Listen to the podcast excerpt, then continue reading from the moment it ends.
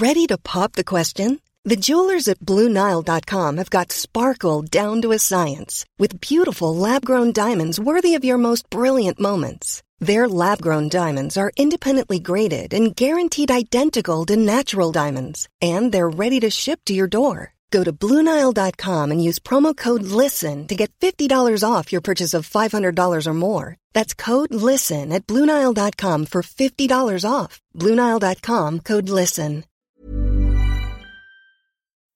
The Small Business Show on IrishExaminer.com for a different view on Irish business. Gay work, tortillas, pedagogy, and cosmetics. It's the Small Business Show.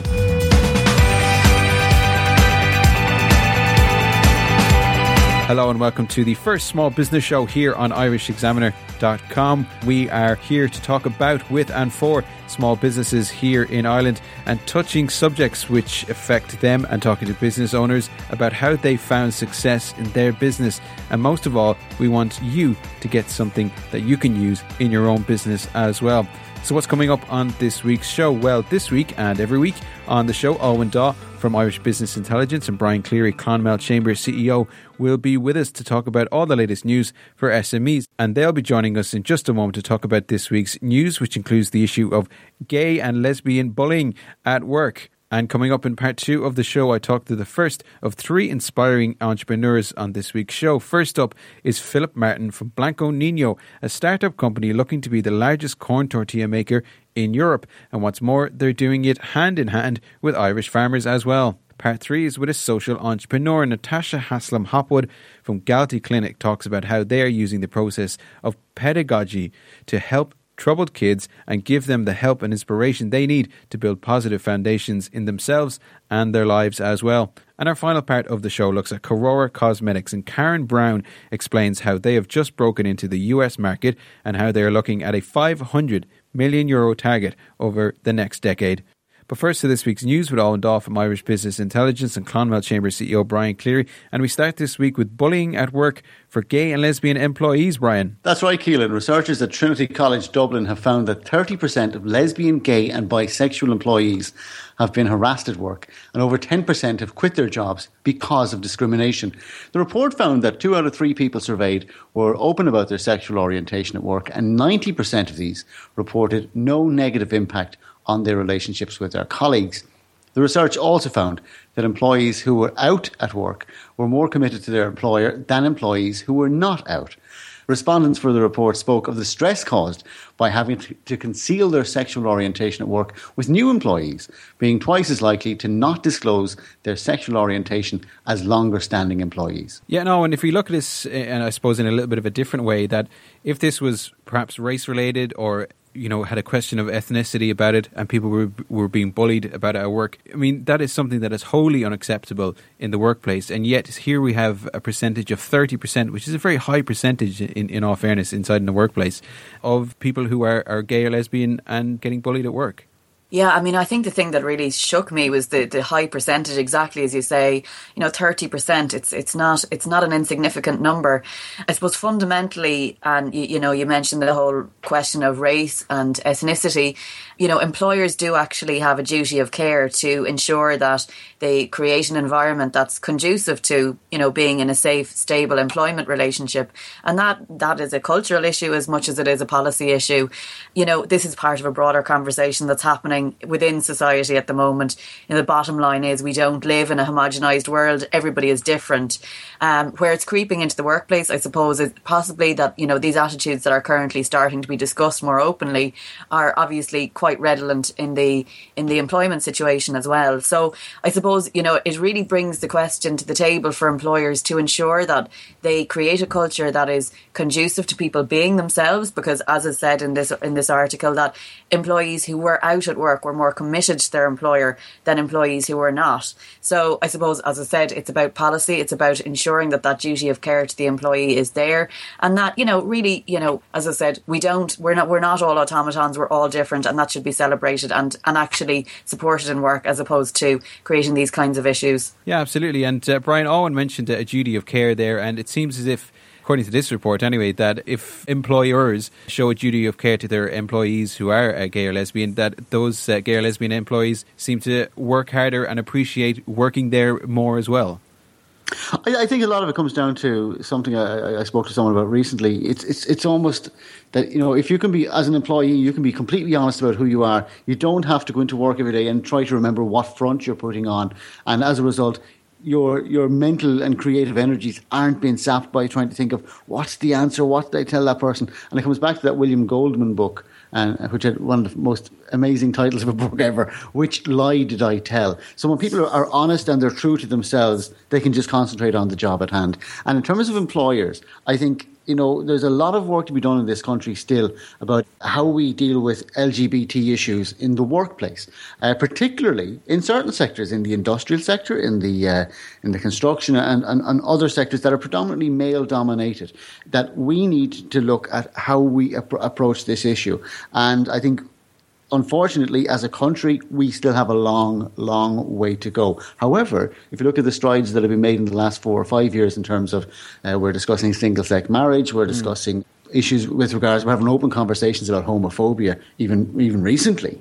I think we are coming a long way. However, as a country and as a business community, there's still a, a, bit to go still. But that doesn't just apply to Ireland. I worked in England for a, a number of years, and there's there's an as unenlightened attitude in certain sectors as there is in those sectors in Ireland. So it's not a, a snipe at Irish people; it's it's just uh, people in general. Yeah, and as Brian said, there are steps uh, going forward to make that possible for uh, gay and lesbian employees uh, in the workplace as well. I'm going to move on now to our second story: surge in the use of video conferencing by SMEs. Brian. Yes, uh, surge in the use of video conferencing by SME has been predicted for 2014. Now, just 18% of Irish SMEs currently use video conferencing, but more than a third of workers who work from home at least one day a month predict that video conferencing will increase over the next 18 months. The survey, which was carried out for O2 Ireland by Ignite Research, has identified the biggest growth area in business communications over the next 18 months will be email from tablets and smartphones. Yeah, no, and if you turn it into a question of, I suppose, bottom line, video conferencing, where appropriate, of course, uh, can be good uh, money saver for a business in terms of travel costs as well. Yeah, it's it's a it's quite an interesting topic because I think as as we've seen over the last few years, there's definitely been a shift in how people was adopt a working week. So not quite a not quite a surge here yet, but in in the states certainly you would see quite a significant increase in people working from home and teleconferencing into work. I think something like forty one percent of a of an up, upshift between the nineties and the noughties. But in terms of doing business, I suppose yes. I mean, I think you know the increase in in available technology to allow you to video conference, you know, internationally to doing business in the States or, you know, across continental Europe, wherever else, it does definitely provide a better platform to do that and save costs, exactly as you say. However, I would be of the view, and I know we've discussed this fairly recently as well, that you can't beat the in person contact. I think it makes a big difference to be able to actually sit down and have mm. that meeting with somebody. But, you know, as this as this article is, is pointing to, it's still only on the up on the upswing, so to speak, and uh, probably more technological changes over the next few years, we'll see definitely changes and, and possibly even bigger swell in how people uh, use technology to do business. Yeah, and Brian, it's also allowed the expansion, I suppose, of the solidifying of business relationships with foreign businesses, being able to physically see a person, read their body language, and I suppose digitally talk to them face to face. Yeah, the whole face to face thing. We, we, can now actually do face to face meetings without actually being face to face, if you know what I mean. Um, I, I'm part of a group of chamber chief executives that's an international group, and once a week there's a, a Google Hangout for these chief executives to have a discussion. And, you know, in the past there would have been forums or there would have been you know round robin emails but the, the google hangout makes it a lot easier to see what's going on. And and one of the great points about it is that we no longer have the issue of someone making their dinner while it's been on a conference call mm-hmm. because you can be you can be absolutely you can be seen. But it does make business a lot easier because especially when people go into uncharted territories of in the export world and they want to see the whites of the eyes of the person that they're dealing with. That makes a big, big difference. And uh, body language definitely comes into it there. And, and I think people are a lot more confident uh, about making that step into the unknown once they've had their Skype call or whatever. But at the, at the end of the day, let's, let's be honest, you know, we've all in the past, I'm, I'm, sure, gotten into the car or gone on a train to go to Dublin for a meeting that's lasted 25 minutes. I think as a, as a country and as a business community, we need to shift our mentality about these things and not be afraid to embrace something as bog standard and as easy to use as, as Skype. because it would make us a hell of a lot more efficient. It's also, you know, in terms of the environment, a lot more effective there as well. But uh, in terms of our time, I, I think we need to get a number of individuals to, to buy into the whole idea that you don't have to have a tea, coffee, and a croissant with someone to do business with them anymore. You can see them face to face on Skype. Mm, absolutely, yeah, and perhaps something that people can use in their business as well and work it uh, more easily into their working day as well. And our final story of this week is, I suppose, a story that we have uh, continued to have on this show and will continue to have on this show, I suspect, for uh, quite some time to come. And it has to do with credit to SMEs, Brian, and the banking industry. Look, at the end of the day, it's all about the money because the president of the European Investment Bank has warned that the credit shortage for small and mid sized firms will probably worsen as a result of the tighter financial regulation in the Banking Union Initiative. Werner Hoyer said that there were limitations on what the European Investment Bank could do. And in the view of the EIB, complaints from credit starved SMEs are not unique to Ireland. And Mr. Hoyer said, and I quote, it will probably get worse because the effects of banking regulation, banking union, will be that it's going to get even more difficult for commercial banks to finance SMEs because the bureaucracy is enormous. The appraisals of these projects are getting more and more difficult, and the observation of new rules, which banking regulations dictate, is costly for the banks. End quote. And Owen, there's a whole range of subjects uh, connected with this. First of all, let's start with, I suppose, what's been said here by uh, Mr. Hoyer. Regulations on banks too stringent, and I suppose that's one of the reasons why uh, less and less credit is getting to SMEs. Yeah, I mean, as you say, this this this is a story we return to time and again, and it's certainly not going away for a reason. I mean, I think we probably need to look at the root of the issue here, which is the fact that it was lack of regulation that has created all this burden of regulation now.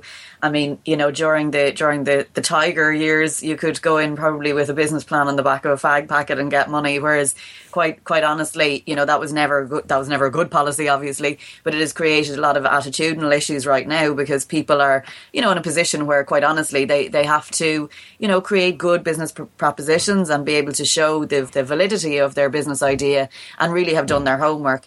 Now, as as I said, we've returned to this a couple of times in the last well, more than a couple of times in the last year at least. But the reality is, um, certainly about six months ago, the last report on this said that about 50% of SMEs were being turned down for credit.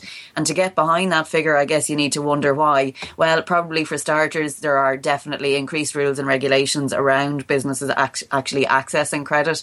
So, you know, it's, it's more, it's more difficult for them to get access to it. That said, there are equally, uh, I suppose, as much of a burden on the person themselves to ensure that what they're putting forward is actually a good business proposition. And I think a lot of a lot of plans are turned down for that very reason that they actually haven't done their homework. But it still it remains an issue for a lot of different reasons. I think we look we need to be educating our SMEs as to what the expectation level is, but also trying to, where possible, remove really really ridiculous rules and regulations around applying for credit. Yeah, and Brian, uh, me and you had a chat about this the other day, and one of the things that came up also the fact that um, small businesses are, are, listening to language like this, they're reading stories like this, and, and perhaps even listening uh, to shows like this, and thinking to themselves, well, why should I bother going into a bank? Why should I bother applying for credit? Because I'm not going to get it. Yeah, stories like this are, are akin, as I said to you the other day, to those stories that are leaked in advance of the budget saying, oh, we're going to take everything from you. And then people just stop buying and they stop going into shops and it deflates the domestic economy. And stories like this definitely don't help. I came from an event this morning in Thurles at the Thurles Chamber Enterprise Centre where it was about building financial capabilities for business. And banks are lending money. There's no there's no doubt about that. And as I said before, I meet regularly with the uh, the main banks in South Tipperary to find out what they're doing for businesses. But they lend to viable businesses. But one of the issues here as well about lending to businesses is that businesses need to have a proper plan, and it's it's almost a financial literacy issue out there as well. So what Werner Hoyer has said is is deeply damaging. If if this was the top story on the nine o'clock news, I'd be very very worried because people are, are instantly just going to say, well, what's the point in that? Eyes up to heaven, I'm shutting up shop and walking away. Whereas banks are lending. But as Alwyn said, maybe maybe it's a right a good thing, Alwyn, that we actually probably do need people to fill out the forms because I don't think we we should be going back to you know something akin to Tom and Father Ted when he's given Father Ted a lift and he just parks outside the post office and comes out with the money and said I just didn't have time to fill out the forms. no, we need we we need to go back to proper accounting systems and proper accountability. But banks are definitely giving out money. I, I think what Werner Hoyer has said is is deeply damaging, and I would hope that something like this wouldn't really take hold in, in the psyche of, of, of business uh, SME owners out there because if they want it and it's a viable business, they should be able to get it. Yeah, and perhaps it's about educating or re educating both sides as to what to do, what to expect. But certainly, from some of the people I've spoken to in the banking sector, it seems to be that SMEs need to perhaps start ignoring the negative news and going in and talking to banks before they even put in applications to see what is going on. And I suppose on the opposite side, banks need to give out a proper explanation as to why applications have been turned down so that SMEs can uh, find a way to go in the next time around and uh, get their application approved as well. Well, that's it for this week's news. My thanks to Owen Daw from Irish Business Intelligence and Chamber CEO Brian Cleary. Now, coming up in part two, becoming the largest corn tortilla maker in Europe with Philip Martin from Blanco Nino. Normally, being a little extra might be a bit much, but not when it comes to healthcare. That's why United Healthcare's Health Protector Guard fixed indemnity insurance plans, underwritten by Golden Rule Insurance Company, supplement your primary plan so you manage out of pocket costs. Learn more at uh1.com.